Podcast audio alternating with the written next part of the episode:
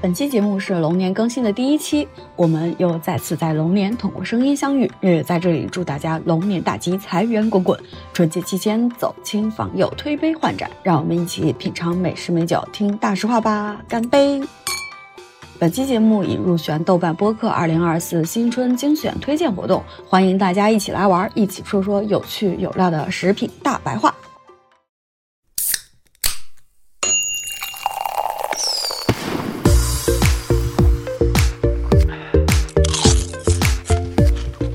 众朋友们，大家好，欢迎收听只讲有趣有料大白话的大实话，由食品人自己发声的播客栏目。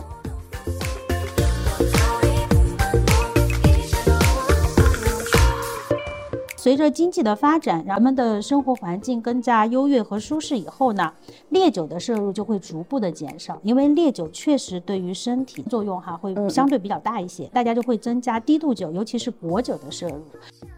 实话实说，呃，品质比较好的酒，它是不会卖散装的，就像我们不可能买到散装茅台一样。啊，明白。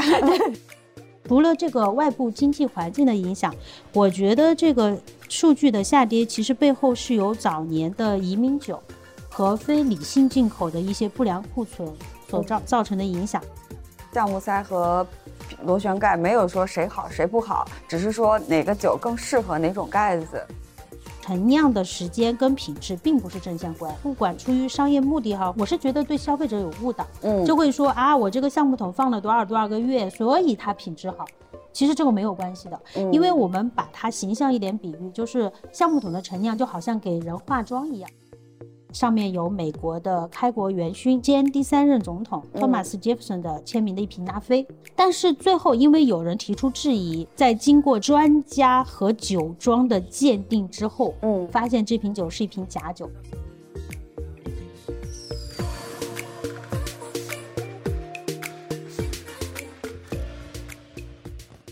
大家好，欢迎收听距离百年老字号还有九十八年的播客节目《大实话》，我是食品君的大喇叭玉婉柔。今天呢，我们邀请到的嘉宾会给我们分享一下自己和葡萄酒的渊源。首先，嘉宾帮我们介绍一下自己吧。大家好，我叫王欧，我的微信名是二十载，只专注于有灵魂的佳酿。自二零零三年进入葡萄酒行业，见证了进口葡萄酒在中国市场从萌芽到蓬勃。从蓬勃到近年急剧下滑的起起落落，现在呢，我专注于去发掘全球一些有趣的酒。好，非常感谢欧姐，因为其实大家都知道，我们一直都很想聊葡萄酒这个话题，就是一直没有找到很合适的嘉宾。因为对于大实话来讲，想找到的是一个他懂技术。然后又能够懂一些市场营销，又能跟消费者做沟通的这样的一个人，同时他在这个行业内是需要有很深的沉淀的。像我们之前有些节目的嘉宾都是六零后、七零后，其实是很多都是见证了这个行业细分赛道从。他最开始进入中国到现在的一个状态的，所以那天在我们学校校友会上就特别有幸就认识欧姐，然后他一听他这个整个的一个履历，我就觉得哎，这不就是天上掉下来嘉宾吗？就太合适了，所以呢就跟欧姐就正好就是借着也快过年了嘛，然后我们也不得不遇到就是会买一些酒送人，觥筹交错的饭吃饭啊、礼仪啊这些其实都用到，所以我们就想今天想跟欧姐来一起聊一聊葡萄酒。第一块的话，因为高姐刚才说了嘛，她见证了就是最开始葡萄酒的进来到中国。那其实中国人是什么时候开始喝进口葡萄酒的？中国葡萄酒在国内的和国外的销售模式大概有什么样的一个差异呢？是谢谢月月的信任，我只是从业的时间比较长，今天有这个机会跟大家分享一些观点，我也非常的开心啊。抛砖引玉吧啊。首先呢，月月的第一个问题，口葡萄酒其实在中国的这个饮用这个历史非常悠久，有句古诗大家。家耳熟能详，叫“葡萄美酒夜光杯”，对吧？就以前读书的时候都背过啊。所以说呢，在中国历史上，唐朝是酿造和饮用葡萄酒的一个鼎盛时期啊。在这个时期的话，有出现了大量的商业饮酒。因为我们就是在衡量一个国家的产酒历史的时候，是以商业化为标准的。嗯，也就是说，你自己在家里面种葡萄酿酒那个不算啊，一定是大规模的商业化的一个。我要卖出去。背景，对对对，它一定是销售为目的来。来酿造这个葡萄酒啊，这样才算是一个真正的产酒国。呃，虽然当时的在唐朝的时候，大部分的饮用者都是达官贵族啊，但是呢，已经足以说明葡萄酒在我国的起源非常的早。但是非常遗憾的是，中间因为战乱等等，就是种种原因吧，然后我们国家的葡萄酒的整个产业发展它是有断代的。所以说呢，到最后被界定的时候呢，中国是被归入新世界产酒国，也就是说，从近代才开始大规模的商业化种植和酿造、销售葡萄酒。对，然后进口葡萄酒在近代的发展的话，就是要感谢这个改革开放的春风哈。嗯，因为当时呢有很多对外招商引资的活动啊，就这些商务活动。那么中国人都知道我们是礼仪之邦哈，我们都喜欢啊用这个就是贵宾。他所熟知的或者他所喜好的这样的饮品，在我的地方尝到你家乡的味道。对对对，比如说我们今天接待哎法国的投资者，或者说我们接待美国的投资者，对吧？我用他来自于他家乡的这个最好的酒来款待他，那这个对于我们来说也是一种非常高的礼仪。嗯，对，所以说当时呢就开始逐步的有进口葡萄酒进入中国市场，但是当时嗯整个经济环境还是比较特殊的，嗯，所以只有少数的。的呃背景特殊的这些酒商拥有这个进口资质，就是不是不像今天就是酒牌是开放的，嗯，你只要去申请做工商注册，对吧？然后你就拥有这个进口的资质。当时不是这样子，就非常非常的稀少。这一些最早的进口商今天依然活跃在市场上，只是我们的市场变化非常大。当时就像马卡龙一样，大家知道马卡龙哈，小小的一个迷你的甜点，当时的市场也确实只有那么大。现在已经成为一个巨型蛋糕，只是呢这个巨型。蛋糕被目前国内上万家进口商和数量更加庞大的经销商切成了大小不一的碎块，所以它不再是一个像以前一样会有渠道啊，会有这种。呃，就是销售的领域的划分，现在是一个完全碎片化的市场。其实从上游来讲，有各个国家、各个酒庄、各个品类的细分，然后到了国内的话，又有各种层次的一个消费市场的一个划分，所以这个就是上上游下游都很稀碎。对对对，是的，因为葡萄酒在我的心中，它其实就不是一个非常适合就是工业化生产和销售的产品。嗯，因为在我自己二十多年从业当中，我。一直是个人吧，也确实是非常喜欢葡萄酒。然后在有二十多年的积累和这个经历以后呢，我更倾向于去找一些对于酿酒师来说，这个就像艺术品一样的存在的作品。那么当它呈现给消费者、呈现给我们爱好者的时候，它能够体现更多的情感和情绪价值。而不单单只是一个饮品，对我觉得这是葡萄酒区别于其他饮品最大的存在，就是我始终相信它是有灵魂的啊。那其实我理解这么听来，就是因为在消费品里面，大家常提到的一个词叫大单品，像可口可乐，对，全世界都标准同一个可口可乐，对。但其实如果像葡萄酒能够做到一个很大的盘子的话，它一定是百花齐放，所有的品一起拱出来的一个大蛋糕。对，但是现在其实，在很多行业都在发生同样的事情，嗯，就是资本的介入以后。呃，它可能会帮助企业飞速的发展，嗯，但是对于葡萄酒这种应该是非标品的产品来说，在一个集团内，它其实是被个性化是被消磨掉的，嗯，而不是说它因为有资本介入以后，它会变得越来越个性化，反而相反，它会变得越来越屈从于市场需求，越来越屈从于一些啊利益方面的一些设定，嗯，但是我们其实。我觉得这个社会吧，它一个多元就应该存在说，我在我的商业构架里面，我有盈利的部分，对吧？这个是一个基础。但是更多的是，我想通过这个葡萄酒吧，就具象来说，通过我们的葡萄酒去表达一种怎么样的精神，嗯，对吧？或者说我传承到了一些什么样的精神，我想借由我的手来让它有一个更新的一个演绎。对，所以说这个工业化或者标品化的话，我觉得会让葡萄酒失去灵魂啊，这是我个人的一个，呃，怎么说呢？就是，嗯，不知道是狭隘也好，或者怎么样也好，但是我是在葡萄酒这个产品上，我是比较反，呃，标品的这样的一种想法的。对，这个就是两种大家的发展模式或者商业模式也不太一样。之前在那个节目的第四期的时候，我们的话题就是说。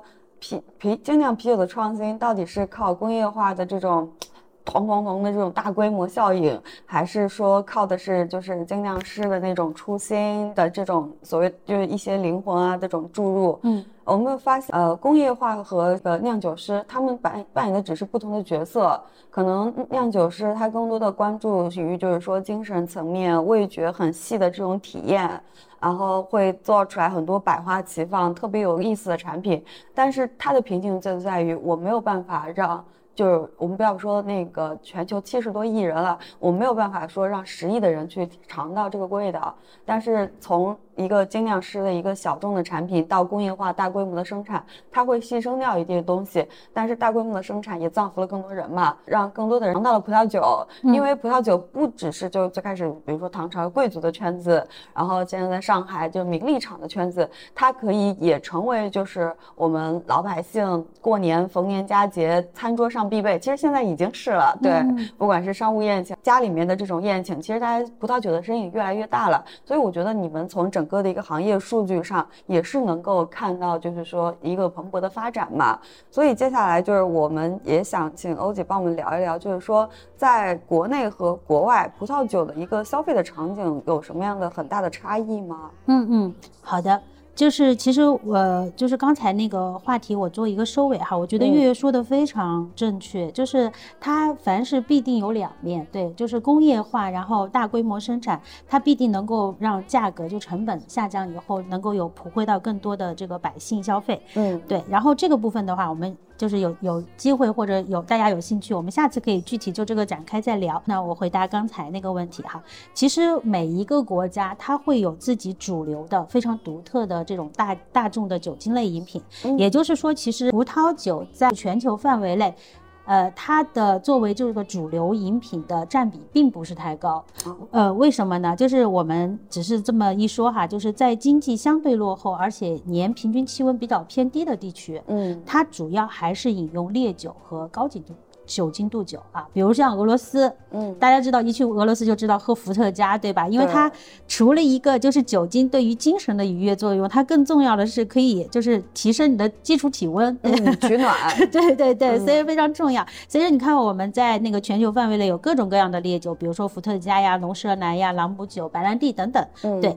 但是随着经济的发展，人们的生活环境更加优越和舒适以后呢，烈酒的摄入就会逐步的减少，因为烈酒。确实对于身体作用哈会相对比较大一些，大家就会增加低度酒，尤其是果酒的摄入。所以说葡萄酒呢，它还有一些就是宗教和历史的特殊性啊。在欧美的话，它是被主流文化接受，然后呢成为类似于像啤酒这样，就日常的佐餐呀，然后社交啦都会用到了酒类。然后各这个随着中国经济的不断增长，然后我们目前对于葡萄酒的这个消费习惯和数据呢，也在逐步接近欧美。这有。有一个二零二零年的数据可以给大家参考一下哈，嗯，然后大家可能会觉得很奇怪，为什么是二零二零年？中间的三年去哪里了？不回答，大家都知道中间三年去哪里。然后基于这三年的特殊性哈，所以我们现在做一些市场数据分析的时候，呃，我们基本上是跳过的。这个数据的话，我们也会放在节目的 show notes 里面，如果大家有兴趣的话，也可以去看一下这个数据。那欧姐帮帮我们简单去。呃，聊一下这两个数据吧。好的，我们其实从这个数据当中哈，就是总结出现在葡萄酒消费趋势的最主要的两个变化。第一呢，就是年轻群体逐渐成为葡萄酒市场的消费主力啊，这个字不用多说，大家都知道，像我这样的中年妇女，然后这个上要带娃，下要工作，就是我们基本上能够去享受生活，就是我今天倒一杯酒，我啥都不干，我好好就去。品到半道，嗯，鬼女儿出来了。对对对，然后放松一下，纯粹的让自己就这个叫什么，沉醉在酒当中的这种机会几乎是没有了啊。嗯。所以说呢，我们就看到我们现在是百分之八十八点六的九五后是常喝葡萄酒的，百分之八十四点二的九零后。也是常喝葡萄酒的，百分之八十四点五的八五后也是常喝葡萄酒的啊，所以这么一说的话，大家都知道现在大概是怎么样的人群哈，就是对葡萄酒的这个消费主力。就这点我会很深有体会，因为作为九零后，就是我们会发现，在我们日常的一个饭局上面，大家都喜欢点一杯叫小酒，微醺小酒，然后营造一些那种嗯有一点暧昧、有一点暖暖的氛围，也帮大家破个局。其实我们也。不是很喜欢喝大醉这种的对对对，微醺即可哈，对，就感觉非常非常好。嗯，因为我觉得现在的年轻人哈，现在不是叫什么 I 人 E 人嘛，嗯，对我就是觉得可能基于一个大的成长背景和环境的不同，就是我现在发现可能内向的人反而变多了，就是不是说随着社会发展就是。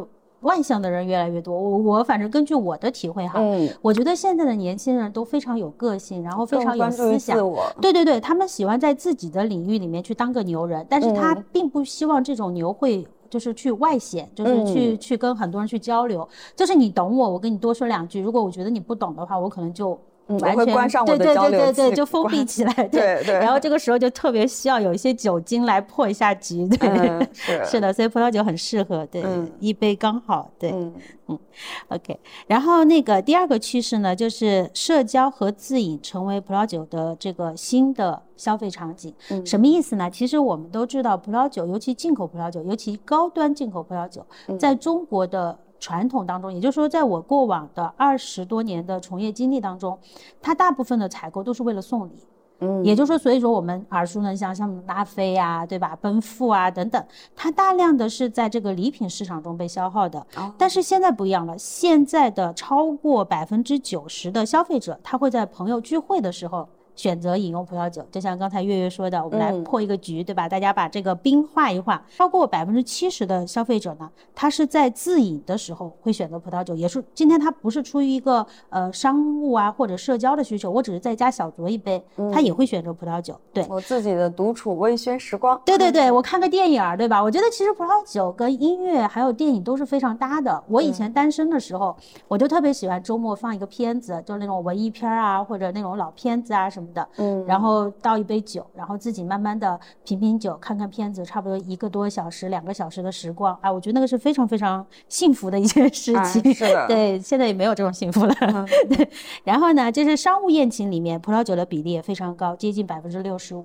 对，就是像月月刚刚说的，就大家现在其实都喜欢一种比较自持的状态，就说不会，因为白酒很容易过量，实话实说，对尤其感情一好，对吧？一口闷闷闷闷到后来就醉了。那葡萄酒相对来说会好一点，对，但其实也会喝醉。嗯，基本上现在商务宴请都是白的和红的标配，对对对，偶尔会搭点皮的。对对对对对对，是，嗯嗯。所以说呢，我们就基于这两个趋势之上，我们得出一个结论哈，这个引号自己喜欢的将取代引号非常有名的，这是我个人的一个判断。我觉得这个会成为未来葡萄酒销售和消费的主流。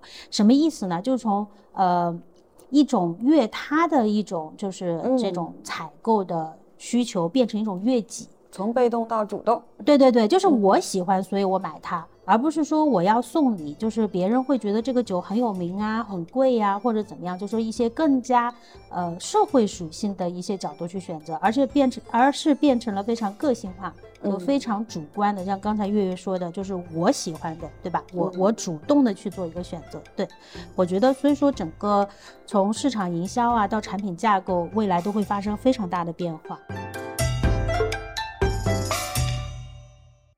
节目最开始，欧姐说自己就是从从业到现在，建立了整个的一个行业，也算是有点跌宕起伏了。那整个的一个经历的阶段爆发，有什么样的独特的历史背景或者故事吗？对，其实，在最初看到这个问题的时候，我就直接就跳过了。我说，请原谅我懒惰一下，因为。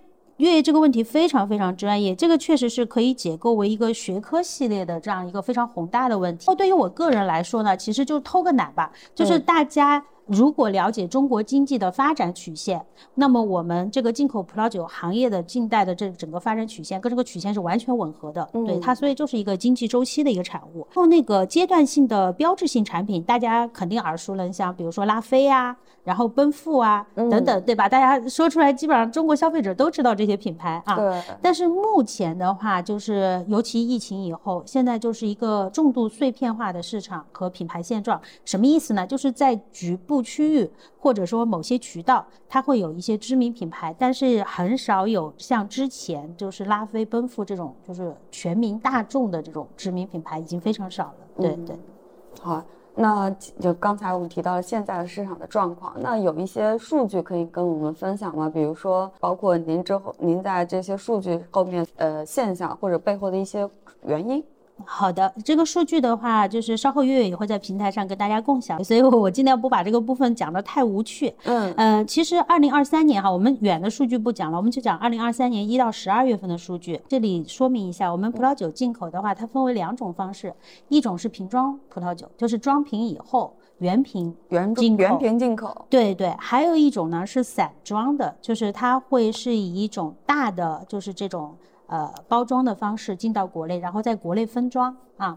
这种呢，其实呃我们把它称之为原酒啊。嗯原酒在全球也是一个非常大的一个葡萄酒贸易的一个范畴。对，嗯就是大家不要有什么排斥，因为国内有很多那种呃价格比较低廉，但是口感又非常好的酒，其实它就是来自于这个原酒市场。哦啊、对对对。两个价格的对比，在后面关于价格那一块儿可以详细的聊一下，因为我刚才看到这个的时候，我其实一直都想问，就是说，呃，哪个会比哪个固定有一些高级吗？哦，对，就一个瓶装，一个散装，对吧？对。嗯但是实话实说，呃，品质比较好的酒，它是不会卖散装的。OK，嗯，对对，大家理解，就像我们不可能买到散装茅台一样。嗯，明白，嗯就类似于这样一个逻辑。嗯然后整个二零二三年的葡萄酒行业是一片愁云惨雾哈，嗯因为它是量额齐跌啊，就是量上面是下跌了百分之二十九点五四嗯啊，然后进口金额上面是下跌了百分之十七点八一啊，嗯其实蛮惨的。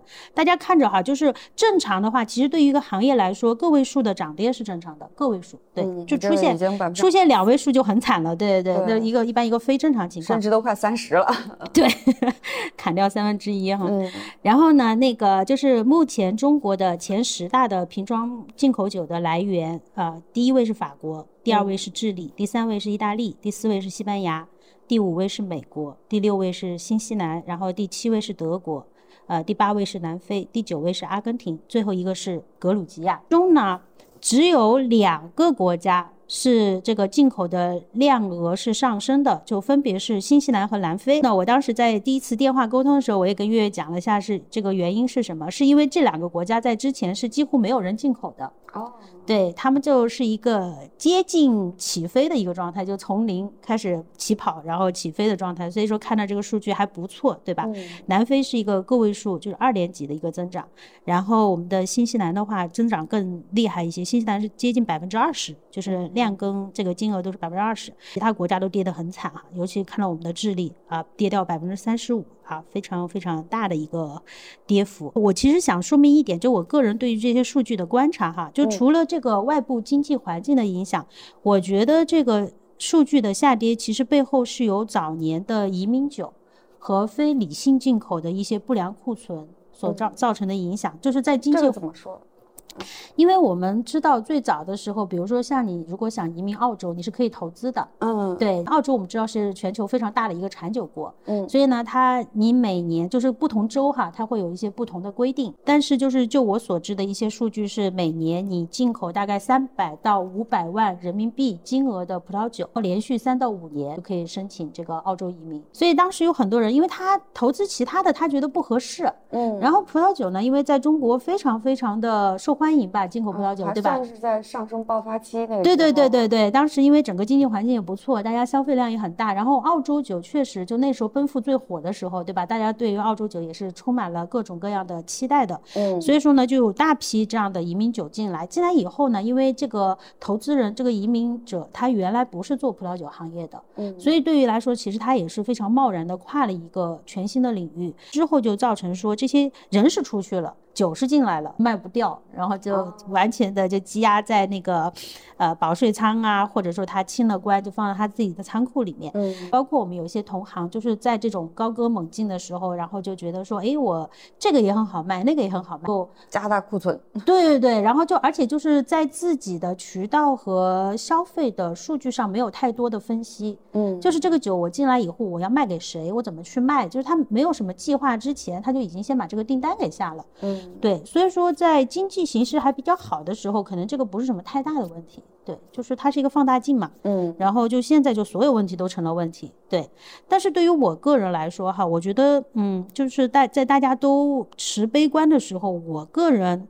呃，这说了会不会被打？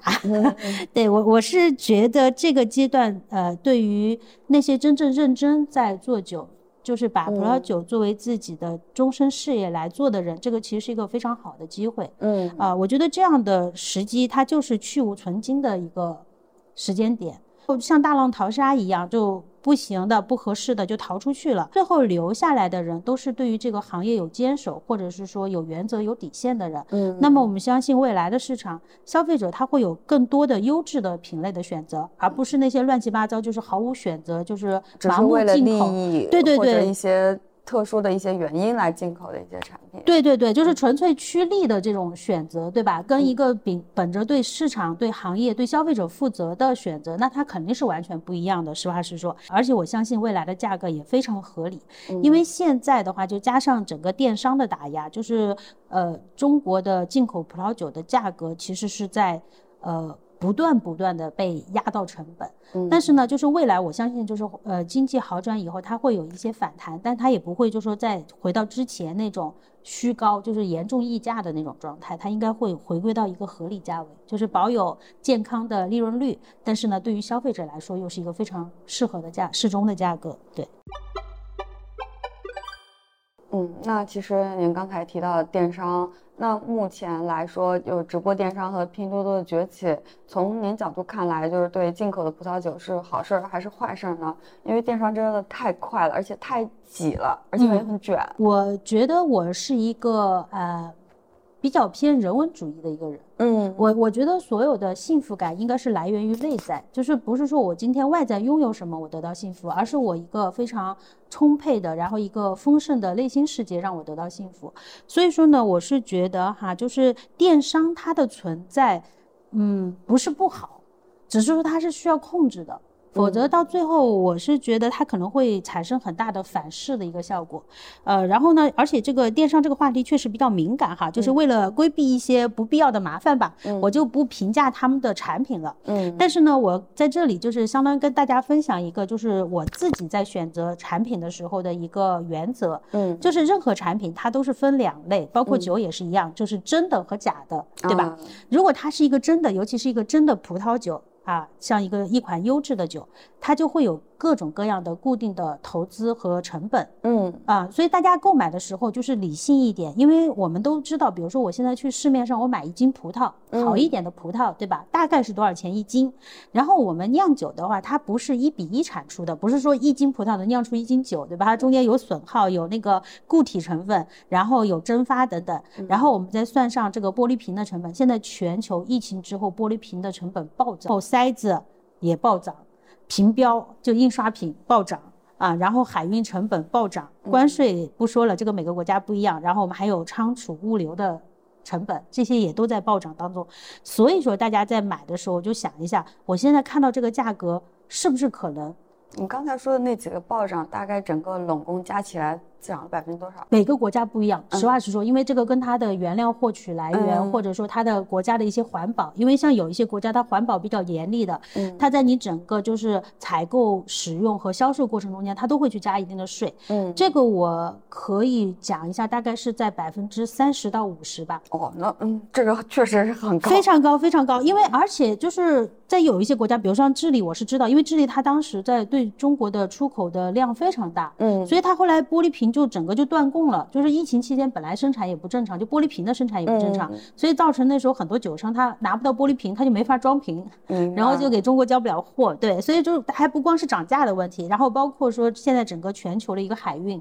啊，大家都知道，前段时间一会儿哪哪哪又被海盗给占了，一会儿哪哪哪打仗又给封了啊。人家说我们现在，呃，就是卖着酒，关心的全是国际局势。对我们也是，就是交不了货，我们也没办法打仗，我们也不想打，也不是我打。对，然后然后就头一次发现，原来新闻联播那么重要，是吗？是的，是的。里面发生的每一件事跟我们每个人都息息相关。就以前老觉得那个除了政治会考，其他还有啥意义？哎，长长大了成年人的世界就发。发现每一件事儿都跟自己直接相关。对，哎是的，对，所以说呢，我其实是就是呃，恳请大家在就是选择任何产品的时候，嗯一定要非常理性的去想一下。算算账。对对对，因为我们做呃完全屈从于价格最低的这样一种选择和行为的时候，我们可能在扼杀掉能够享受到更好商品的机会。嗯，因为越是他追求品质，或者说他对于自己的产品啊，所有东西就是原则细节有坚守的这样的一些呃企业的时候，它的成本是不可能降得很低的。实话实说，对吧？咱们每个人都在自己的领域里面都非常清楚这一点。那么我们到底是要最便宜的东西，还是说我们要一个呃质优价也好的一个产品？我觉得这其实是每个人面临的一个选择。至于说好事坏事哈，我就觉得任何事物都有发展规律，嗯就是长期来看，最后的结果一定是好的。人家不说嘛，如果结果不够好，那肯定还没到最后。嗯，对，所以我们就拭目以待。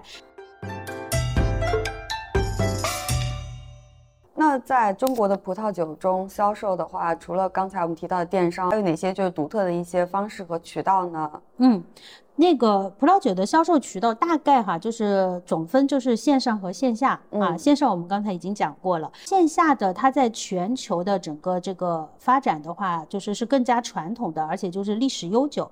然后比如说我拿中国来举例，最早我们的核心的这个葡萄酒的销售渠道是酒店和餐饮。嗯，对吧？所以大家以前去饭店啊什么的，那个可能是我们看到的葡萄酒的主力的消费场哎，所。对，尤其是高档酒店，对对对，一些什么大某某大酒楼，对吧？哎是进去一排墙全是里面都是好酒，对，嗯包括传统的烟酒杂货店。嗯，对吧？这些其实都是之前的主力消费渠道，就一下换回了大家，尤其七零后的记忆，嗯 可能九零后都比较陌生这些渠道。当那个就是商超啊，尤其欧美这些大型商超进入中国以后，嗯商超的销量就开始扶摇直上了哦。，Costco 啊、a m 啊这些，对对 Costco 都都在那边买酒。对，Costco 因为现在它已经属于一个很新的商超品牌，嗯我们那个时代都是家乐福啊什么的，嗯对，麦德龙啊、沃尔玛这样子的，对对嗯对。然后呢，就是目前这个阶段哈，就是整个销售渠道已经进入一种没有最强渠道，只有最佳合作伙伴的现状。什么意思呢？就是你不用去管这个渠道能卖多少酒，嗯而是你的酒在哪个渠道能卖。哦，啊，就是整个就是逻辑哈，其实我们的整个就是从消费者的逻辑到销售逻辑，它其实已经完全变化了。对，关于销售的部分，大家 如果感兴趣的，我们后期再来慢慢讲啊。嗯然后中国葡萄酒的销售体系里面有一个最特殊的渠道叫团购啊，团购大家都懂，就是这个企业和个人的大批量采购啊。嗯，我们觉得这也是中国的关系文化最直接的体现。哎，对，送礼，对对对，因为因为那个就是我们。就所有老外到中国来，可能学的第一个词就叫关系，对，这个在哦国外是没有的，对，但在中国，对你有关系就很哦棒。那你 说到这儿，我想到一个，就是现在很多买那个葡萄酒，它会配一个拎带，所以在国外是国外是没有拎带这个东西的。啊，有有有，拎带有啊拎带但国国外相对来说，它的礼盒的配比会更少一些，更少一些，对但国内的就是我还见过那种做那种大木盒子，嗯很豪华，我感觉那个盒子还有烤漆的，就是跟那个钢琴漆一样的用料去做一个礼品盒。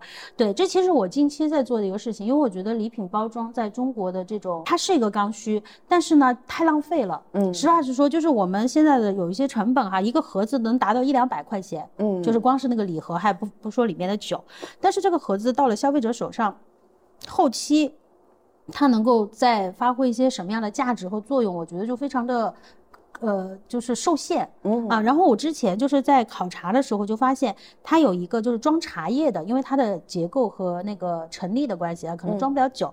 但是它那个茶叶的盒子非常有意思，那个盒子用完以后，你把所有的部分拆完以后，可以把它拼成一个小茶桌。嗯，就是很小，大概可能只有三十到五十厘米的这个直径的一个小圆桌，就是你把这个盒子拆完就给它拼成一个小圆桌，然后就大概高度可能也只有一个二三十，可能连二十二十左右吧，嗯就这么高一个。嗯这你出去，比如说到户外啊。或者说我在桌上可以放一个这么一个茶茶小茶盘、小茶桌在这儿，然后咱们俩在那泡泡茶，对，还很有仪式感。然后呢，因为它是那种原木的嘛，就是那种木色，也特别漂亮。对我就觉得像这种就很有意义，就是这个盒子我用完以后，我突然它就浪费，对，它能变成我家里的一个装饰，而不是说我每次为了扔那些礼盒的那种菜东包装，然后我自己会有负罪感啊，包括就是扔的时候也很占地方。对对对对，你不扔吧，就是对吧？那么贵的房子。就全部拿一堆包装扔了吧，你又觉得哎呀，真是很不环保，而且就觉得很浪费嘛。对，所以我们这个也大家都需要群策群力了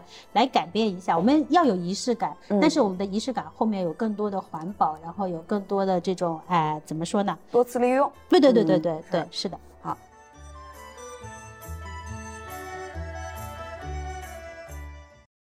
那刚才聊的都可能偏数据、偏理性一点。接下来我们聊一点好玩的。在欧姐的经历中，就是你经历过，大家有对葡萄酒有什么样的刻板印象，或者还有哪些关于葡萄酒我们就是比较反我们大家普通消费者认知的一些事情呢？嗯，就是在十多年以前哈，我们出差的时候会遇到各种各样非常可爱的问题。嗯，比如说有很多，就中国大部分区域的消费者都会投诉一点，嗯就是葡萄酒里面的沉淀。嗯，啊，这个沉淀是什么呢？叫它的专业名词叫叫酒石酸结晶。红葡萄酒、白葡萄酒都会有，只是红葡萄酒里面，它在这个结晶析出的同时，它会吸附色素，所以看上去黑黑的。但其实仔细看，它是它是一种紫红色，都是深紫红色，就进到那个黑色的这样一个颜色。那其实哈，这个酒石酸这个结晶沉淀是葡萄酒陈年的必然产物。然后越是酒体浓郁的葡萄酒，或者是在酿造的时候不去过多的过滤处理的这样的酒，它在后期就是存放的时候，它的结晶沉淀就会越多。嗯，然后呢，还有的消费者跟我们说，他只要这个橡木塞的，他不要螺旋盖的。嗯啊，对，大家知道，就螺旋盖用的最多就新西兰，因为新西兰的白葡萄酒，它是在酿造好装瓶以后，不需要过多的去在瓶中。做一个微氧化反应，就是我们为什么要用橡木塞？因为橡木塞它其实是透气的哦，对，它始终有微量的气体可以进入这个葡萄酒，它会一直变。对对对，它其实就是让它呼吸，它不是把它闷在那儿的。对，但新西兰的白葡萄酒它是喝的越新鲜越清新越好，所以它一定在它装瓶那一刻，它就把它整个就封掉，就所以用螺旋盖。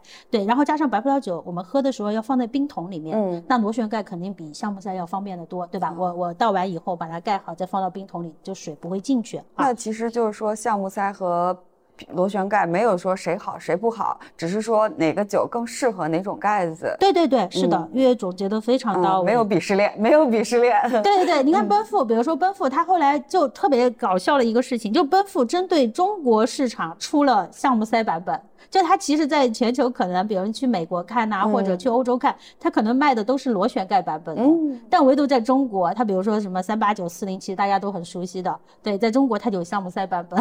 对，就是因为中国人可能刻，大家觉得在中国市场刻板印象中认为，就是橡木塞的可能更高级点，更像原汁原味的葡萄酒。然后，比如螺旋盖可能有点像工业化的东西。对对对，也有可能中国人更注重仪式感吧，就是开塞的那刻，对对对，那个仪式感是拉满的，是的。嗯，但是现在的话，我们的消费者非常非常厉害。就是我现在出去做活动啊，或者是尤其做出去做一些培训类的这些，嗯，我都特别小心，因为有可能在下面就坐着一个比我还要厉害的。葡萄酒爱好者，对我们听友也有，因为他们有的时候会跟我讲一些葡萄酒，因为我是完全不懂，所以他们有的时候会分享自己在家里品酒。对对对，因为就是作为纯粹的爱好的话，它是非常有激情的。嗯，对，它不像我们从业者多少夹杂了一些这个啊利益商业目的。对对对，是。然后呢，而且就是整个接触和交流过程中间，就是跟国外的整个爱好者呀，包括说这种。啊，所谓的水准没有什么太大的差异了，因为我始终坚信我们学霸国的这个基因是非常强大的哈，就在任何一个领域，因为有一个考试叫 WSET，就英国的一个葡萄酒烈酒的一个认证的考试，啊，我们有很多普通的葡萄酒爱好者跑去考都是考二级、三级，啊，就大概可能到了四级。甚至到最后四级之后就是 Master of Wine，就是葡萄酒大师了。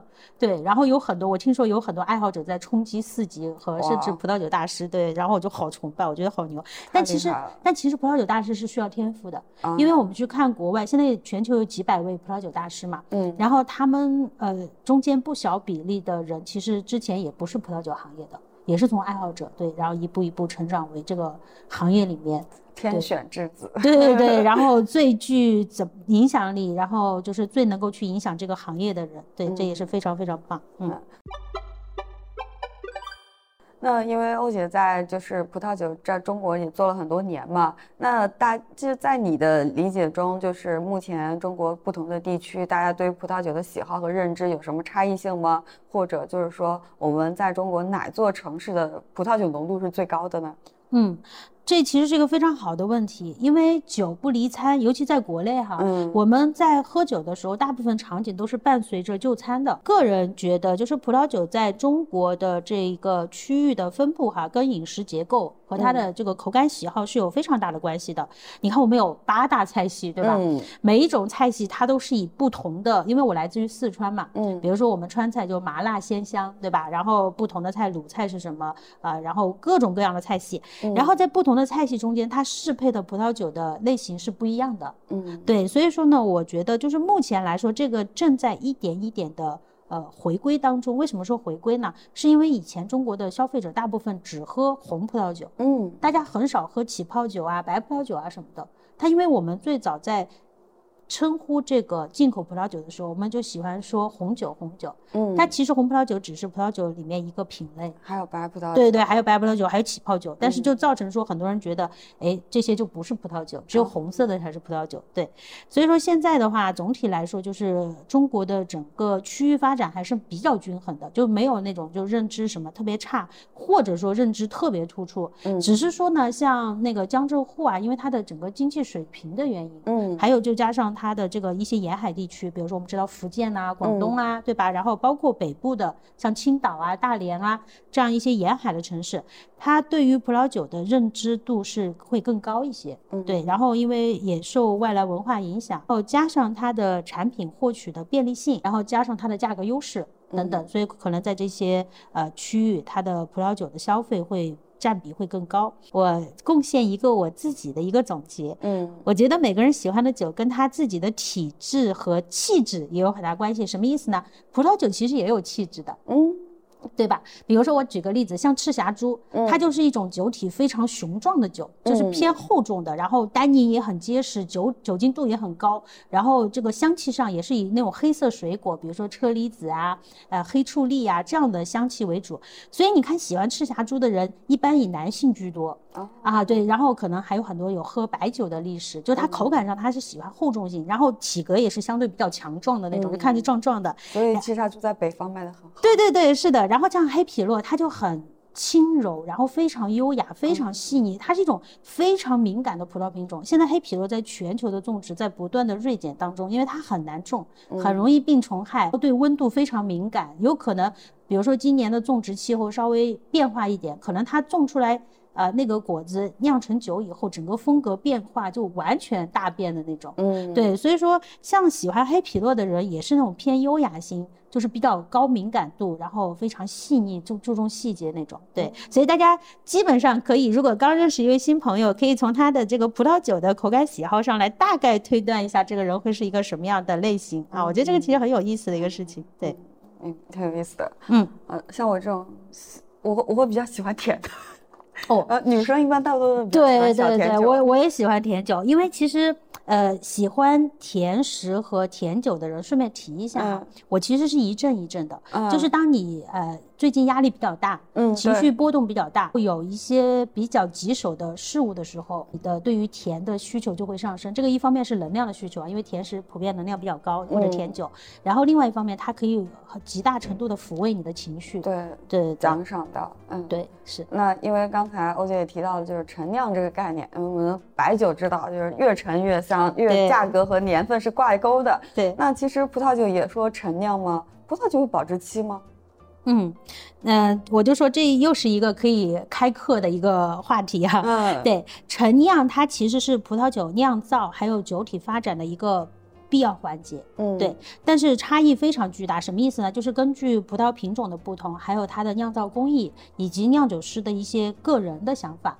对，哦所以它这个陈酿用不用陈酿，或者说时间长短是完全不一样的。对，嗯但是它在这个酒体发展中间，就是它装瓶以后，它即使不在橡木桶橡木桶里面陈酿，但是它装瓶以后也会有一个几个月啊、三五个月的陈酿时间都会有的。对，这个陈酿的时间跟品质并不是正相关啊，这个我特别说一下，因为现在的话就是。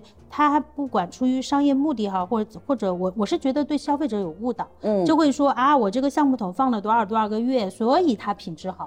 其实这个没有关系的，嗯。因为我们把它形象一点比喻，就是橡木桶的陈酿就好像给人化妆一样，嗯嗯。给一个小姑娘化妆，你不用浓妆艳抹，你可能小姑娘对吧，就是稍微上个腮红，然后用一点唇彩就会非常漂亮了，嗯，对吧？你不用那种什么大花脸的那种，就是，橡木桶的时间越长，其实就类似于化妆的厚重度越高，就哦类似于这样的一个、一个逻辑。对它，所以跟这个人的呃本身气质需求，对对对，跟葡萄品种的需求有关系，但是嗯跟品质并不正相关。对，嗯关于年份哈，就是我们说葡萄酒跟葡萄那年份和葡萄酒的关系。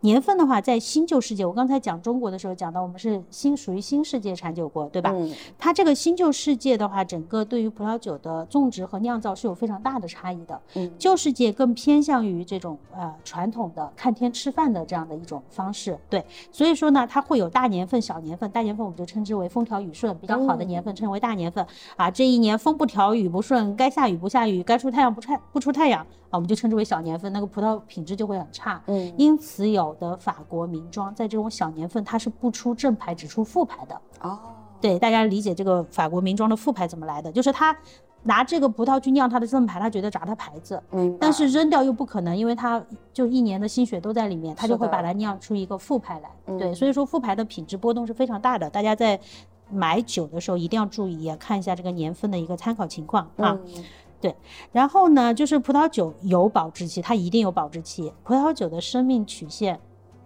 非常有意思，它跟我们的人的生命曲线是一样的。哦，就是一条非常完整的抛物线嗯啊，然后从第一开始到达最高峰前后，就是它饮用的最佳期。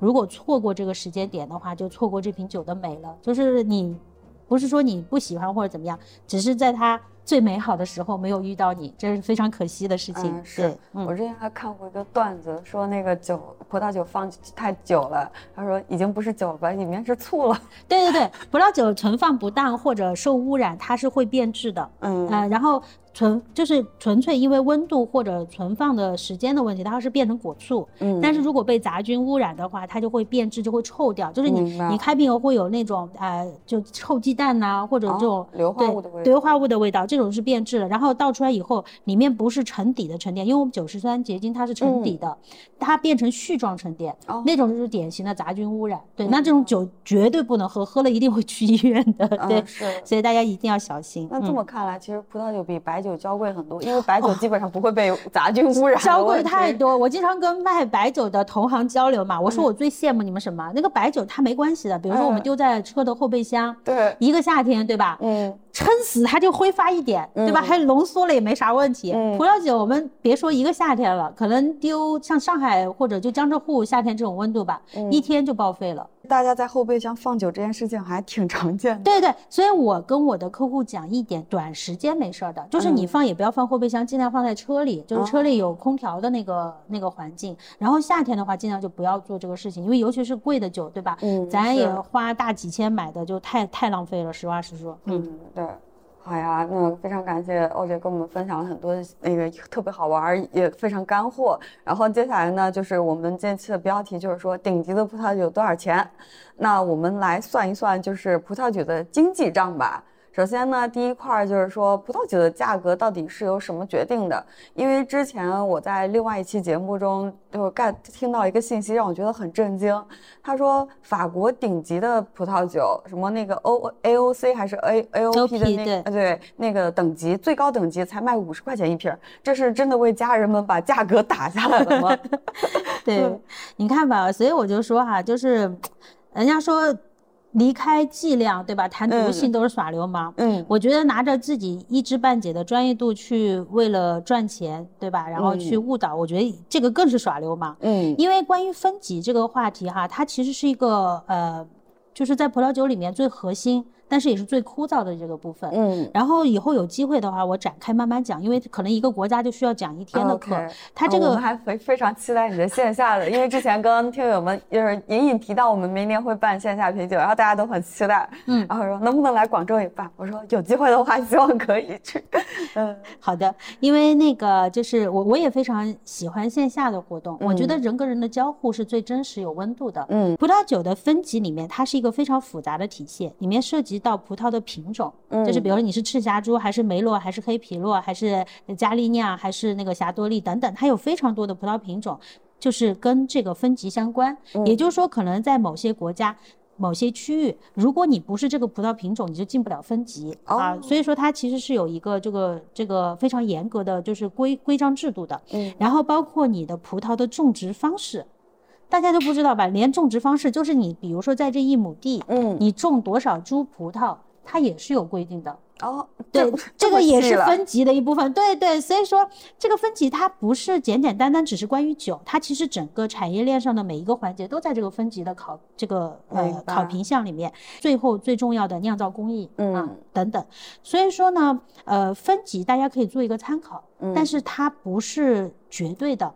也不是和价格有一定的关系的，比如说像意大利这个例子是最典型的。意大利的最高级叫 DOCG，嗯，大家能看到，因为在它的每一瓶 DOCG 上有一个瓶环，嗯，就是瓶帽下面有一圈标志，大家注意到吗？就纸的一圈粘上去的，然后在你开瓶的时候，那是非常容易破坏掉的。对，它那一圈纸是意大利政府发的，也就是说你这个酒庄每年能出多少瓶 DOCG 是政府来决定，不是你酒庄决定的。就是他只发给你，比如只给你一千条，那你就只能做一千瓶 DOCG。那比如说我生产两瓶酒，两千瓶酒，剩下的就不带就不就没有 DOCG。对对，就没有这个这个。但也可以正常卖是吧？对，可以正常卖。对，但是我们知道意大利有一个酒叫它超级托斯卡纳，嗯，就是因为在托斯卡纳它的分级非常的严厉，它就是这种葡萄品种啊，然后各种规范特别严厉。然后就有一些酿酒师说，我明明有一个非常好的葡萄品种，嗯，但就因为它不在你的 DOCG 的这个葡萄品种范围内，嗯然后我没有按照你的这个 DOCG 的方式去种植去酿造，难道它就不是好酒了吗？哎，所以他们后来就诞生了一个超级托斯卡纳。然后最打脸的是这个超级托斯卡纳的。价格比 DOCG 高得多得多得多，哦，就是消费者就是爱好者，嗯，就趋之趋之若鹜。就是你 DOCG 有啥稀奇的，对吧？你在限量，你你也有那么多。但是这个超级托斯卡纳，因为它全部是小地块，因为意大利也是山地居住居多嘛，然后它就那么一点点地，然后一年酿个那个百来瓶的，就是对于呃真正的葡萄酒爱好者来说，他的快乐一定是在于去喝这些。很难喝到的酒，对，是的，对，所以说，呃，分级的话，我们之后就是有兴趣，我们可以边喝，嗯，然后我们边来就是具体的聊这个事情，非常期待。对对，然后那个刚才月月问到关于这个顶级酒的价格哈，嗯，我来举一个包包或者手表的例子，大家就很容易听得懂，嗯，呃，比如说包包，我们知道有爱马仕、有香奈儿、有 LV，对吧？都是一线品牌。然后像手表的话，我们知道有江诗丹顿。啊，百达翡丽、劳力士，对吧？这些也是手表的一线品牌。嗯，那我为什么举这个例子呢？大家都知道，即使是一线品牌，它的价格也有差别。对吧？所以说到了这个层面以后，这些产品它已经有太多的这个金融属性和这个阶层的属性。嗯，对它的价格构成已经不是我们用寻常的商品定价的这套逻辑来制定的。对对对，稀缺呢是个基础，就它一定是稀缺的。嗯，但是它的复杂的历史背景，然后各种天时地利人和赋予的这个特殊溢价，我这里用了溢价这个词哈，大家注意一下。所以说，对于大部分消费者来说的话，不要。就是一定要去追随这样的顶级的产品，不管是哪个一哪个品类哈，嗯，我觉得了解一下就 OK 了。对，那个更多的是。咋说呢？有一天钱花不完也很痛苦，对吧？总总想着合理的能够把它花出去，对，就需要这样的产品的存在。对，所以大家还是要找到一个让自己的嘴巴和钱包都很开心的一个产品，对对对，都合适。是是，对。在有机会，对吧？能够喝到，能够去蹭到的情况下，那是最幸福的。对，是的，对自己花钱就很心疼了。对，好。那欧姐知道的最贵的葡萄酒是哪一支？卖多少钱呢？啊，我们就说只有更贵，没有最贵。哦，还有更贵。对，因为每年在全球有大大小小各种各样的拍卖会啊，比如说我们行业内有一个大名鼎鼎的叫勃艮第伯恩瓷瓷祭瓷院拍卖会，嗯啊，每年它都会有一个统拍啊，所有这些。收入他都是做慈善捐助的，对，所以它还是一个比较伟大的一个就是拍卖会。然后比如说行业外，我们有佳士得呀、苏富比呀等等，每一年这些拍出的葡萄酒都在刷新这个价格的新高。哇，真的是有钱人越来越有钱哈。嗯，那我正在给大家讲一个故事，就大家自己去做一个判断。就是在一九八五年啊，这次拍卖会上，当时是十万五千英镑。啊，在一九八五年的十万五千英镑，大家可以评估一下这个大概多值钱哈。嗯。然后呢，这个是以最高价拍下的一瓶，上面有美国的开国元勋兼兼第三任总统托马斯杰弗森的签名的一瓶拉菲。但是最后因为有人提出质疑，啊，在经过这个就是专家和酒庄的鉴定之后，嗯，发现这瓶酒是一瓶假酒。而且之后就是被揭露出来的，在这种拍卖会里面出现的这种天价假酒，嗯，接二连三。所以说呢，就是呃，为什么哈，大家都觉得不可思议哈，就这么高的金额，为什么会买到假酒？是因为大部分真的拍到这些酒的人，他是不会把它喝掉的，啊，对吧？那么贵的酒，你看上面有。总统签名有谁谁谁签名，对吧？不可再的，他是多半不会去喝它的，他就把它哎装个水晶框给放起来，放到哪里？对，所以说如果酒他不喝的话，他永远不会知道这是瓶假酒。嗯，因为现造假已经成为一个非常非常厉害的一个事情。对，这个我就不过多的启发，对，免得这个对吧？万一呢？财富密码节目，对对对，解解锁新的这个财富通道。对对对，但造假非常非常厉害，是嗯。所以呢，我就总结一句话，就是每一个阶层都有每个阶层的坑，嗯，大尽量不要去买自己认知之外的非常昂贵的商品，对，就是这个在我的认知体系里面，我知道它的价格构成是怎么样的，我知道它的真实品质，我知道确定它的来源，OK，我可以买。但是除此以外，我觉得都不要去冒这个风险哈，即使再有钱，咱钱也不是大风刮来的，对吧？嗯，理性一点，嗯，好。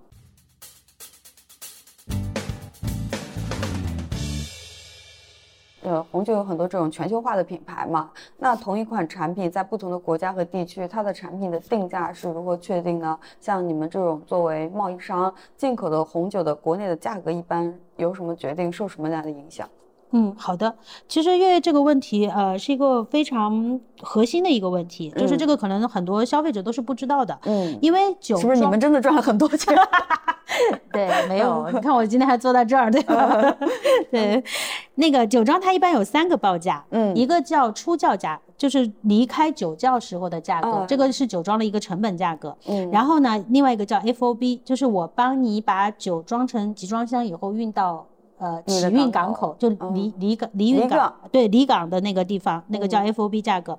然后最后一个 CF 就是到达你的目的港，比如说我运到天津或者运到上海。就到达上海港和天津港的这个价格称为 CF 价格。嗯，其中呢，这个出窖价和 FOB 价格对于全球客户都是一样的。嗯，就全球每一个国家客户都一样。但是 CF 价格呢，就取决于不同国家的这个海运费用啊、保险费用等等，所以这个是有差的。嗯，那中国跟其他国家相比，就是比较特殊的是我们进口报关的这个清关费用。嗯，啊，我们通常称为关税，但它其实是一个综合税率，哈，它不是单一单一税率的。嗯，然后呢，就每一个国家对于葡萄酒的关税，有的国家是零关税的，但它葡萄酒不收税啊。然后它有些国家还有出口补贴或者进口补贴啊，所以这个完全不一样。然后我们国内的价格制定的话，一般是按照渠道和销售量来制定啊，就是呃百分之二十起吧，就让大家知道一下，大概百分之二十。但其实今年是达不到的。我说的百分之二十是个毛利哈，就今年的话，因为。大家知道的，大的经济因素各方面可能跟以前也不太一样的。这个加价率是越接近零售渠道，它的利润比例就越高，是因为零售渠道它的费用相对比较高。比如说一个餐厅，对吧？它就有租金啊，有人员成本啊，有很高的运营成本，所以它的加价率会相对高一些。嗯，那其实接下来就是我们听友最关心的环节，他们关心就比如说不同场景下红酒、葡萄酒怎么挑选，买葡萄酒要看哪些关键核心的 KPI 指标呢？嗯。对我们其实，呃，月月这边给出了几个呃提示哈，嗯就说我们首先，比如说我买酒，我是自己喝还是送朋友，对吧？就它这个两者的出发点是完全不一样的。对，然后另外我们用来呃收藏还是用来投资，对吧？嗯等等也不一样。那我就是综合回答了一下，就是第一点呢，一定要找自己完全信赖的渠道或者酒商。嗯什么意思呢？就是真的不要去陌生的渠道，或者是跟刚认识的人去买酒，因为我跟大家讲，这杀生，不光杀生的问题，就嗯包括这些名庄酒有很多的假货在市面上。哦，我们同行被骗的都非常多，吗就是他会给你一个呃非常有诱惑力的低价，嗯然后就去买，然后有的就是给你假货，有的是骗被骗钱，就是打完款以后就消失了这种。嗯对，所以说大家一定要小心，就是尤其买买一些比较贵的酒的时候，嗯一定要确保这个人是没问题的，这个渠道是没问题的哈。所以这个避免踩坑，嗯第一步找靠谱的渠道或者靠谱的酒商啊。嗯第二呢，一定要试喝。啊，越是贵的酒，越找机会试喝。人家说我我买拉菲，那个酒商也不给我开呀，怎么办呢？其实我们在呃每年就是各个城市都有很多的酒展，然后这些酒展有的是收费的，有的是不收费的。嗯收费的酒展去留意一下，因为它之所以收费，它一定有它收费的理由，对吧？明白它如果没有很牛的酒在那儿，它凭什么收费？啊，对吧？是他一定会开一些大酒给你喝，然后呢，有机会花个两三百块钱的门票，嗯去试喝一些可能对于我们来说，如果去试错的话，成本会特别高的一些酒，对吧？嗯比如说我买瓶拉菲。呃，大几千小一万的，嗯然后我买瓶什么什么名庄又是大几千，那我花两三百，我先试一试，哎我不一定喜欢呀，对不对？我喜欢我再买嘛，是降不是？低试错成本。对对对，但是酒展的话，我额外提醒一点，就是酒量不好的同志们千万小心，因为喝混酒是非常容易醉的。对，哎、我们经常在酒展看到就是。醉卧在沙发的这个爱酒者们，对我说，我们经常说这个才真爱，对，好了，啊明今年有机会去体验一下，试试一下，嗯。试一下。酒展其实非常有意思，能认识很多有趣的人，嗯然后呢，也能接触到非常多的这个有趣的酒。其实我觉得，呃，对于爱好者来说，最关键的是拓开这个认知。那如果一个人跟我说啊，我只喝什么，不喝什么，我都觉得他真的还没有找到灵魂真爱。对，嗯就到最后你会觉得无差别的爱。嗯我只是说喜不喜欢这种风格而已，但我不会说我喝你或者不喝你，嗯对，总要试一下嘛，对吧？嗯对，多样化非常重要啊，对对，多打元开格局。对，嗯打开新思路。嗯然后第三点啊，就是葡萄酒收藏，我是非常建议的，因为像我自己，我女儿是二零一八年出生的，嗯我就在逐步的就从我的各种渠道里面去找到这些二零一八年品质非常好，因为二零一八年是法国波尔多的一个大年份，嗯就非常好的一个年份，但是价格也很贵。嗯我一个就是业内人都买的那种滴血，就是内心滴血的感觉。嗯，对，但是它非常有意义，因为将将来我女儿大了，就是比如上嗯大学啦。甚至说有一些酒酒酒品质好一点，应该能撑到她结婚。嗯对，然后那个时候，因为你到那个点再去买，首先会会非常难，嗯。对吧？你一定要指定这个年份，然后去找，即使到原产国去找都不一定能找得到。对、嗯我还是建议大家可以就是根据自己的经济情况，适量的做一些收藏，但是你收藏一定要有个专业的恒温酒柜，嗯。或者就是再好一点的自己家的别墅，可以挖一个地下酒窖，对，但一定要有专业保存。嗯。但是葡萄酒投资的话，我是不建议的，因为我们现在国内没有完善和成熟的回购体系。也就是说，如果说你想通过这个酒升值来做一个变现的话，它是目前没有可靠的通路。嗯对，除非你自己身边有有一些朋友，你可以卖给你的朋友。啊，刚刚 不，这不叫坑，就是就我打个举个例子吧，懂酒的朋友，对，懂酒的朋友，比如说，因为像 Romantic County 类似于这种勃艮第，它的升值非常的厉害。嗯就是我们其实做过一个调查啊、就说你在全球投资其他的，包括不动产，嗯其实你是跑不赢一些顶级品牌的。嗯就是我在一些合适的年份，我觉得价格 OK 的，我买一批酒，然后到后期可能就是三五年吧，也不会很长时间。嗯然后变现的话，百分之三十到五十是保底的，就是遇到一些特殊年份，可能更高都有可能。嗯但是前提是你有那个渠道把它变现。嗯对，就你身边相信，哎，你是一个专业的收藏者，然后你有非常好的保保存的这个条件，嗯对吧？然后你交货是没问题的。啊，就基于这个，就其他人尽量不要去考虑投资。嗯如果真要投资，还不如买黄金呢。但是最近我听说，好像在家里囤太多黄金是违法的，是吗？嗯，但是黄金最近涨得也很高。是 对，那算了吧，啥都不要囤了，吃掉喝掉，长到自己身上是最保险的嗯，啊。身体健康。嗯，对，然后最后一点就是说，啊、自己喝一定要自己喜欢，送朋友一定要朋友喜欢，这个绝对是一句呃非常废话的实话啊。嗯但是呢，总之就没事要多喝多尝试，然后多了解朋友的喜好。就是送别人酒的时候，一定要送投其所好嘛，对吧？他喜欢什么，送他什么。但我听完这期这么复杂的红酒体系，我觉得葡萄酒体系，我觉得送一个朋友喜欢的酒还挺难的，除非是这种老朋友，你知道他明确的喜好，对对对对正好能够送到心尖上那种感觉。对，因为葡萄酒它确实是它是一个百科类的一个产业，对，涉及的这个方方面面太多了。嗯，所以说，就还是多跟朋友在一起喝嘛。你看他嗯的平时聊的时候，就能够发现，哎，对，他喜欢，尤其因为我们遇到很多都是送老板的，嗯 对，向上管理啊，所谓的向上管理，嗯对，那这种就非常需要做好工作，对，嗯，先研究一下。对的，是的。嗯好，那接下来我们聊一些比较轻松的品牌运营这些方面吧。在之前欧姐二十年的品牌运营中，有什么样的故事或者经历，或者遇到什么样的困扰、问题，有什么收获，或者对业务有什么帮助，可以跟我们分享的吗？嗯或者你有没有受到什么渠道或者消费者的质疑和挑战？呃，其实我觉得月月这个问题真的很可爱，然后我的回答也非常真实的。其实我嗯当时就写了这么一句话，嗯因为我认为所有品牌，就是不管哪个品类、哪个嗯行业，这些品牌的成功都是不可复制的。嗯天时地利人和，就是可能那个叫蝴蝶翅膀扇动的那一下，整个结果都变掉了。对，嗯所以没有人真的是能够控制说我。一步步把这个品牌推向成功，你只能说我尽全力，我希望它能成功。嗯，谋但没有事在人，成事在天。对对对，是的，是的，就嗯其实就是这句话。然后它是一种不可控力，就是一个外力因素的一个结果。嗯然后呢，我也不太相信就是所谓的营销大师，因为你想嘛，很简单，如果他做啥都能成为爆款，然后点石成金的这种能力，他不用去告诉你呀、对吧？嗯你觉得有这种能力的人，他会告诉你，是的，我做啥啥我偷偷在家数钱呢。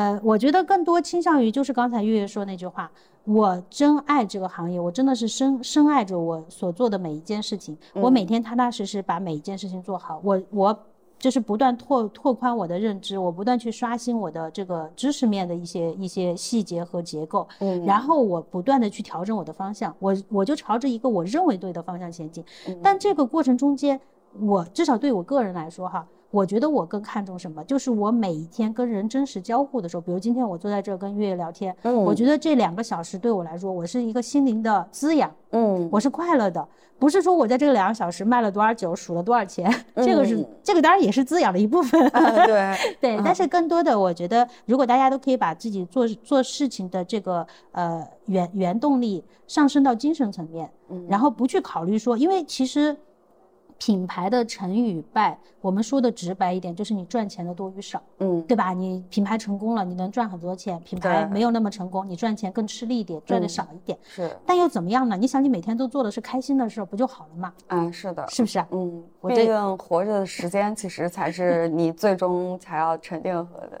你的生活本身活着的质量。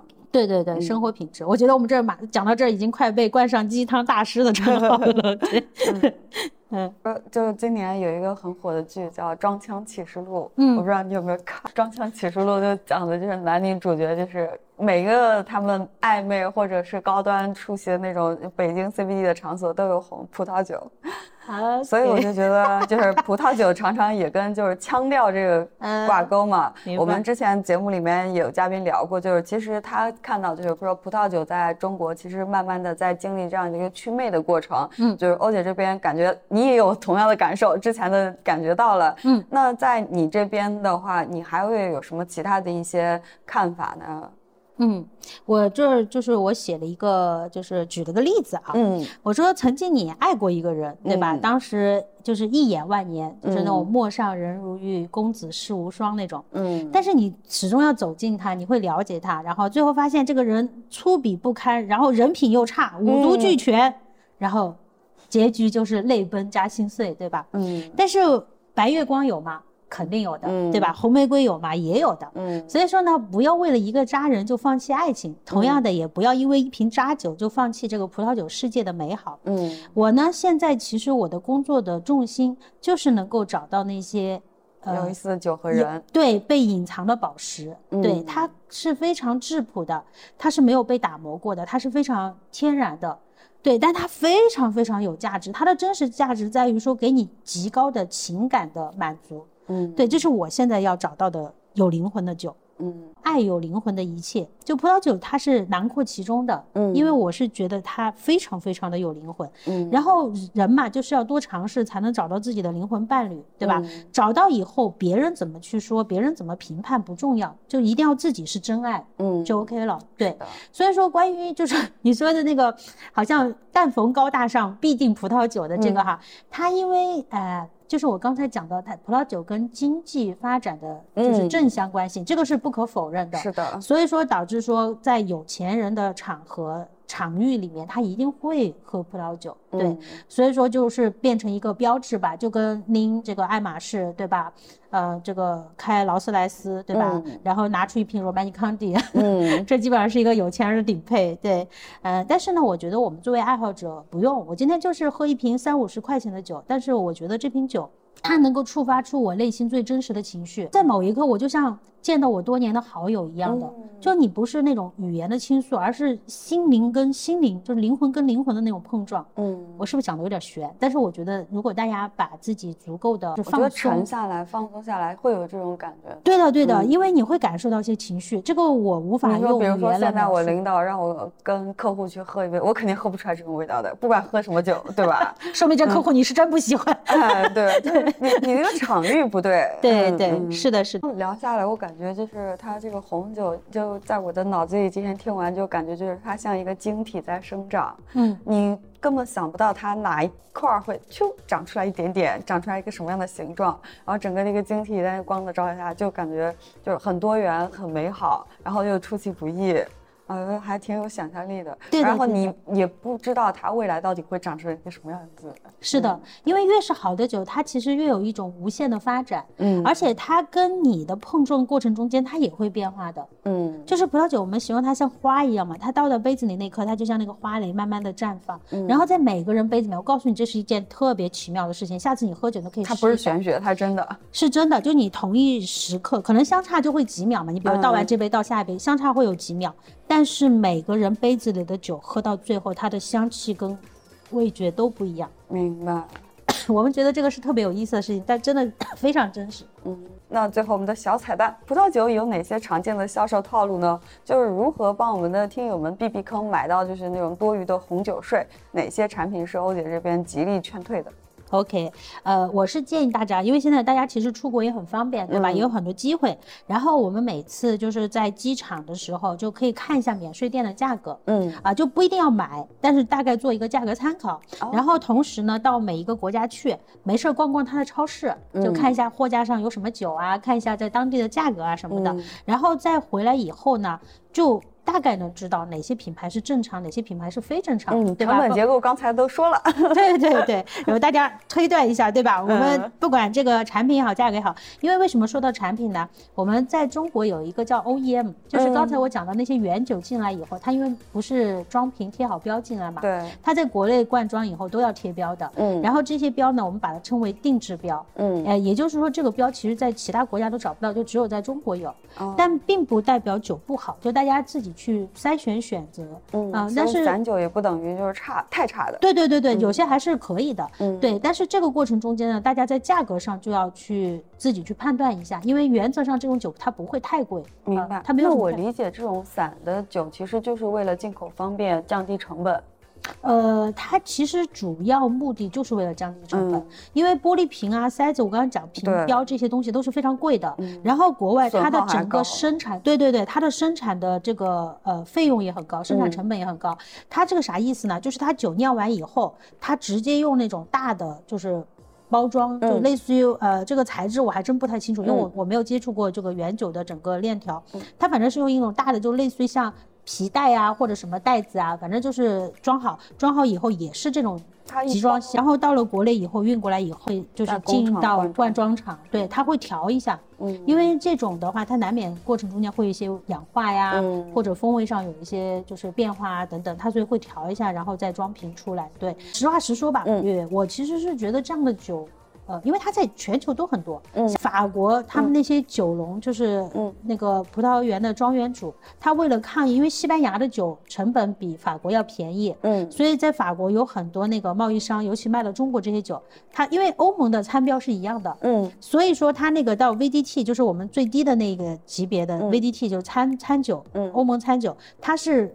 呃，任何来源都可以装，就是哦你在法国，你拿西班牙的这些酒酒装也来装可，也可以打 VDT，没有问题的。所以说呢，当时就有很多从西班牙运过来的这个，它就是就像那个水车一样，这里面全是装的酒，因为它嗯。陆运就可以，它不用海运嘛，就嗯西班牙开过去。结果在边境的时候就被那些法国的那个农庄啊，被他们抗议，然后把我们酒放掉，这个血流成河，就看到很恐怖的，对对对，就大概这种。其实每个国家都有这种酒，自己经济范围内尽量去选择那些啊、在国外也看得到、也能够买到的品牌，品质上多一份保证嘛。嗯然后另外的话呢，我是觉得就是 OEM 对我来说，我觉得它更像一个时代的一个产物。嗯，对，就是随着现在因为快车道了？对，因为现在全球的人口，就是尤其这些呃东亚呀，对吧？然后欧美呀，现在人口数都是减少的。嗯我觉得其实我们需要通过工业化来解决基本需求量满足的这个时代已经过去了。嗯，我觉得现在其实进入下一个时代，就是大家怎么样在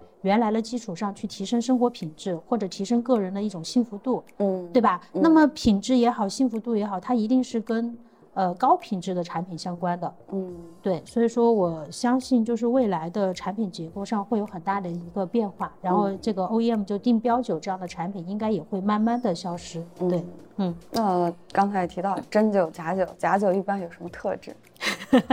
应该就是喝的难受吧，就是你喝醉的难受是很正常的。嗯但是如果你喝了一点点，就是完全在你的酒量的这个标准之下，你就已经开始难受的话，那多半是酒有问题。像这种时候的话，一定就是买酒的话，一定要有。可靠来源最好开发票，就是万一去医院，对吧？索赔，咱不得还得有个这个购买凭证吗？啊，那造假的话，我刚才讲过，已经是非常厉害，他们也是有一个体系的，而且他也会有就是这个品控，对吧？这个标做的像不像？甚至很多名庄酒它是原瓶造假，就是别人喝完以后，这个瓶儿，比如说一个奔富或者一个拉菲，喝完我这个瓶儿我不要了嘛，嗯对吧？有人会收的，三五百块钱，对吧？你说你喝完了这个瓶子，还有人花几百块钱收，可能正常别人卖也就卖了，但他们没有想过这个瓶子人家买去做啥。哦，他比如说他跟你说我这个瓶子我买回去收藏也很正常呀，对吧？我喝不起嘛，我买个瓶子也很正常。对其实他买回去是作假的，但是这种作假的鉴鉴别的难度会非常高，因为它瓶子跟标都是真的，对，它甚至连塞子开，它连塞子都可以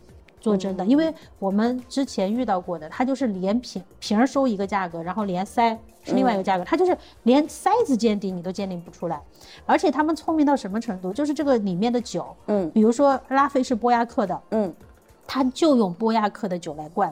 因为法国的话，它基本上一个小产区里面，它的风格啊、整个风味相似度非常高。嗯它是在质感上有差异，但是真正我说的直白一点，能够去在质感上去做鉴定的人是非常非常少甚至我们信奉的一些葡萄酒专家都不一定能做得到。，OK，就是我比如说这瓶酒啊，它是拉菲的这个正牌，这瓶酒是拉菲副牌。之前有人做过盲品的，就是为了整整蛊专家。嗯他把拉菲复牌就因为都是开瓶倒在那个醒酒器里面嘛，他把拉菲复牌倒进去，然后跟所有人说这是拉菲的正牌，没有人喝得出来。但其实也很正常，为什么？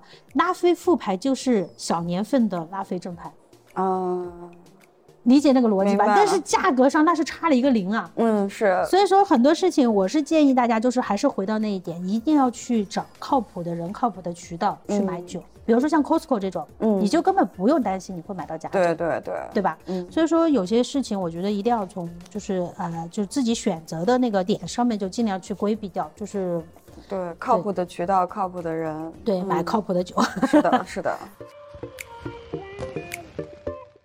如果你喜欢大实话，欢迎订阅我们，也欢迎在苹果播客、喜马拉雅、网易云音乐等各大平台给大实话评分、转发大实话，让更多的朋友看到我们、听到我们。我是食品圈的大喇叭，也是食品行业的操心人岳婉柔。我好想世界万物从此